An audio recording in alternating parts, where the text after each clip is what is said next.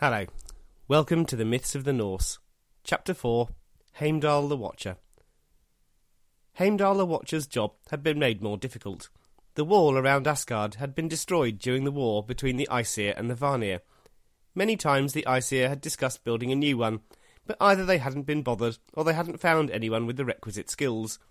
Meanwhile, Heimdall had to be even more watchful than before. One day, as the Watcher watched, he saw a figure approach on horseback. The figure told Heimdall that he had a plan to put to the Aesir. Heimdall told him that he could tell him and he would pass it on, but the newcomer demanded to see all of the other gods. The Watcher led him to Gladsheim and an audience with the gods. This is what the person said. You have lost your wall. I can rebuild it for you. It will be stronger and higher than before. In fact, it will be so strong that it will be impregnable. Hmm, and what is your price? asked Odin. Simple. I want Freya as my wife, and I want the sun and the moon. Of course, this was impossible, and Odin dismissed it out of hand. Freya breathed a sigh of relief, but then up spoke one of their number. He suggested they should consider the offer. This was, of course, Loki. He leant over to Odin and Heimdall and gave his suggestion.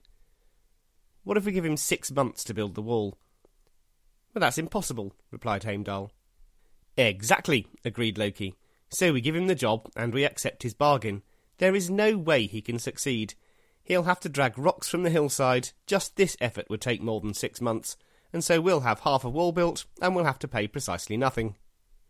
A little nervously, Odin considered the plan. There seemed no way it could fail, so he put it to the rest of the Aesir. Despite Freya's understandable resistance, the plan was agreed. Odin told the builder that he had six months to build the wall exactly as he had described. He was not allowed to have any help from any man, giant, or god.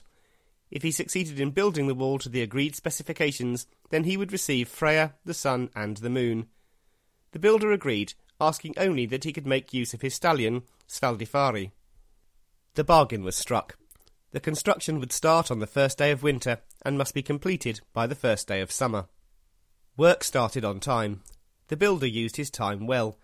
During the day, he heaped stone upon stone, expertly fitting the blocks together to form an immensely strong wall. During the night, his horse, Svadilfari, hauled boulders from a mighty hill, from which perfect building rocks protruded on all sides. The Aesir were somewhat troubled. Svadilfari's surprising mighty strength, and the fact he seemed to be able to collect the rocks himself while his master slept, appeared to be making a seemingly impossible task possible. Three days before the beginning of the summer, things came to a head. The wall was almost finished. It was abundantly clear it would be complete within the next three days, and the builder would fulfil his side of the bargain. Freya, poor Freya, was constantly crying, and the other gods turned on Loki. This is your fault. Find a way out of this bargain. Find a way to make this miracle builder lose. If you don't, then we will kill you. Either the wall man loses his bargain, or you lose your life. Loki protested, rather reasonably, that they'd all agreed on the approach, but Odin would not be dissuaded. Loki was in a sticky situation. How was he to save himself this time? Well, the trickster decided that a stallion would be as susceptible to a pretty face as a man or a god. He came up with a plan he decided could not fail. That night, the builder set his horse off to collect more rocks. He had a spring in his step. The work was almost finished, and he looked forward to having the lovely Freya as his wife and to possessing the sun and the moon. With those two things under his control, he could decide when the worlds would be flooded with light and when they would be shrouded in darkness. When Svadilfari was nearing the quarry, though, his head was turned. A young mare danced across the road in front of him. The mare then turned and galloped towards the copse. Svadilfari was unable to resist. He charged after the mare, and they both disappeared into the forest. The horses ran all evening and all night, chased by a savagely cursing builder. It was dawn before he had his prize stallion under control. A whole night had been lost, and the builder realised he wouldn't quite be able to finish the wall. He lost his temper in a big way. In fact, he was so filled with rage that he was completely unable to stay in disguise. Because the builder was not a man, he was a mountain giant. The giant ranted savagely, cursing the Aesir, hurling insult after insult, and declaring that he would have his revenge. When the Aesir realised that the builder was really a mountain giant and an enemy of theirs, they felt no guilt at all for tricking him into failing. After all, the giant's disguise was a trick. He had tricked them, and they had tricked him. A trick for a trick, all was fair. They couldn't have a giant raging in Asgard, though, and they called for Thor to return and deal with the beast. Thor paid the giant his wages for the wall. The giant didn't receive the sun and the moon and Freya for his efforts, his payment consisted of having his skull shattered by a single blow from Mjolnir. So the Aesir got their wall, and the giant got eternity in Niflheim. It's not hard to see who did best from the wager. Loki wasn't seen in Asgard for a few months. When he came back, he had in tow a colt. The colt had eight legs, and Loki claimed he'd given birth to it himself. He told the Aesir it was the fastest horse in all of the nine worlds. Loki presented the horse to Odin, telling him that its name was Sleipnir. Odin thanked the trickster and welcomed him back into Asgard. Heimdall had watched Loki and Sleipnir enter. The wall was built. Maybe now he could spend a little less time watching. Maybe he could go on a journey. He listened, he heard the grass grow, and he knew that all was well. Then he departed over the Bifrost Bridge and entered Mythgard. The green roads of Mythgard were quiet. If anyone had been around to see, though, they would have witnessed a strong and powerful man striding towards a village. The man seemed so strong and powerful that he could have been a god. After a short time, the man arrived at a farm cottage. The door was ajar, and he strode in without any invitation. In the cottage were a man and a woman. They were called great grandfather and great grandmother. Ai and Edda. Who are you? the couple asked. My name is Rig the Walker, answered the man who looked like a god. You are welcome here, said Ai. Edda fetched a large loaf of bread and dipped a ladle in a pot of soup. She served this to her husband and their guest. Then there was a fine plate of boiled calf meat. Rig the Walker talked at length to the couple, giving them fine advice, and sat between them on a bench in their kitchen. For many hours they talked until it was time to go to bed. The visitor had a way with words, and the couple offered him a space in their bed. He slept in the middle, in between his hosts. For three days and three nights Rig stayed with Ai and Edda. Then he thanked them for their hospitality and rode off into the distance. Nine months later, Edda gave birth to a son. He was dark as flax, and they named him Thrall. The baby thrived over the years, but grew to be a funny looking thing. He had an ugly face, and his back was crooked. His heels were a little too long, and his skin was wrinkled. His fingers were thick, and his knuckles crooked. He was a strong man, though, and he carried brushwood home every day for others to weave into baskets. When Thrall was a young man, a bandy legged girl came to the farm. She was called Slave Girl, or Thea. She had a bent nose, sunburned arms, and mud on her soles. The two liked the look of each other, and sat down by the fire to chat. It was clear to both they had met their soulmate, and they stayed together for many years. During those years they had many children. Their sons were called Stout and Sticky and Rough and Greyish. They were named Sluggard and Bad Breath and Stumpy and Fatty, and also Lout and Longlegs. They worked the fields and looked after the goats. They tended the pigs and dug the turf. Thrall and Thea's daughters were called Podgy and Stumpina, Bulgy Calves and Bellows Nose, they were Noisy and Bondswoman and Raggedy Hips, Crane Legs and Gabbler. From all of these children of Thrall and Thea were descended the race of thralls, the race of slaves. Rig the Walker had walked away from the farm cottage in search of somewhere else to stay. That evening he came upon a hall. Again the door was ajar, and he entered without invitation. In the hall a woman was preparing thread for weaving, and a man was whittling wood for a weaver's beam. They were called grandmother and grandfather, Amma and Affi. A warm fire lit the hall and made it comfortable. Who are you? the couple asked. My name is Rig the Walker, replied the man who looked like a god. You are welcome here, said Affi. Amma fetched a large loaf of rye bread and some rich butter. She served this to her husband and their guest. Then there was a fine plate of boiled veal. Rig the Walker talked at length to the couple giving them fine advice, and sat between them in their kitchen. For many hours they talked until it was time to go to bed. The visitor had a way with words, and the couple offered him a space in their bed.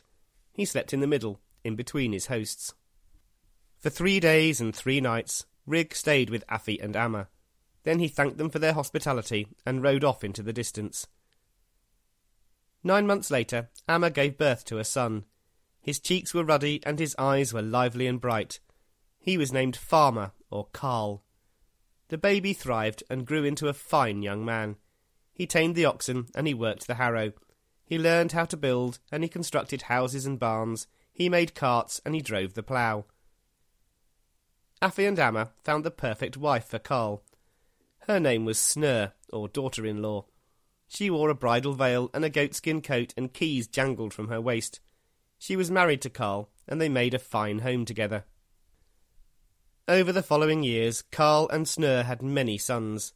They were called Man and Soldier and Thane and Smith. Others were called Lad and Broad and Yeoman and Boundbeard. Then there was Dweller, Smoothbeard and Fellow. They also had daughters. Some of them were called Bride and Wife and Lady and Dame. Others were known as Speaker and Shy and Wise and Sensible. From all of these children were descended the race of peasants and farmers. Rig the Walker had walked away from the hall in search of somewhere else to stay. That evening he came upon a great hall, its broad entrance facing southward. Again the door was ajar, and he entered without invitation, pulling on a great wooden ring. In the hall, a woman and a man were sat gazing into each other's eyes. They were called father and mother. Father then turned away and began twisting a bowstring. Mother rose and smoothed her fine sleeves. She wore a headdress dead straight and a pendant on her blue stitched brows. Her neck was whiter than fresh snow. They noticed the stranger. Who are you? the couple asked. My name is Rig the Walker, replied the man who looked like a god. You are welcome here, said father. Mother fetched a beautiful embroidered tablecloth made of white linen and stretched it over the table. On it she placed a fine loaf of white flour. She served this to her husband and their guest. Then she laid out fine silver dishes. Soon these were filled with light and dark pork meat and roast birds. Ornamental goblets were filled with wine. Rig the Walker talked at length to the couple, giving them fine advice, and sat between them in their kitchen. For hours they talked, until it was time to go to bed. The visitor had a way with words, and the couple offered him a space in their bed. He slept in the middle, in between his hosts. For three days and three nights, Rig the Walker stayed with father and mother. Then he thanked them for their hospitality and rode off into the distance. Nine months later, mother gave birth to a son. He was given the name Lord or Jarl. He grew up there in that grand hall. He learned how to brandish spears and fit bowstrings. He mastered javelin throwing and swordsmanship. He became a skilled horseman and an expert hunter. He learned to swim and run swiftly. One day, when Jarl was a young man, he was busy at the hall when a stranger approached him. The stranger was a strong and powerful man who looked like a god. I have brought you a gift, announced the stranger. These are the runes. All day the stranger told Jarl the secrets of the runes. Then he made one more announcement that shocked and pleased the young man. I am Rig the Walker, but I am also Rig the King. You are my son. You must take over the eighteen settlements around these parts and rule them as a king. Then you will also be called Rig the King. This Jarl did. He waged war and gained the allegiance of the men of the settlements. He ruled them well and garnered great wealth. He was generous to his people, and the settlements thrived. The wealth of the land was offered to everyone. Jarl became a respected and loved ruler. Soon, messengers arrived with a beautiful girl called Erna, she was of high birth, and the messengers told Jarl she would make a perfect wife. She was fair haired and long fingered, slender, and accomplished at all she did. So Jarl and Erna were married. Over the time they had many sons. Some were called child and baby and heir and offspring. Others were named noble and descendant and kinsman and lineage. The youngest was called kin. All of the sons grew up and became as proficient as their father in the ways of battle and hunting and riding and swimming. But Kin the Young was singled out. His father recognized greatness in him and taught him the runes. Soon he understood the speech of birds and how to quiet the ocean. He had the strength of eight men and could manage and pacify others. Soon his father gave him the name Rig the King. And this king, Rig the King, Kin the Young, went on to conquer and capture territories, and he had many descendants, and so soon other kings and lords followed, and there were noblemen and kings enough to rule the world of Mythgard. And Rig the Walker, Heimdall the Watcher, looked down from Asgard. He saw how the men and women of Mythgard, his men and women, thrived, and he was pleased. Then he sat down at his watch point and listened to the grass grow. Next time, we will hear some gruesome tales of murder and theft, so make sure you tune in for that. If you'd like to leave any feedback or just ask questions, then friend me on Facebook, Paul Vincent Myth and History, or contact me on email, mythandhistory at gmail.com. So, have a great couple of weeks, and I'll speak to you next time.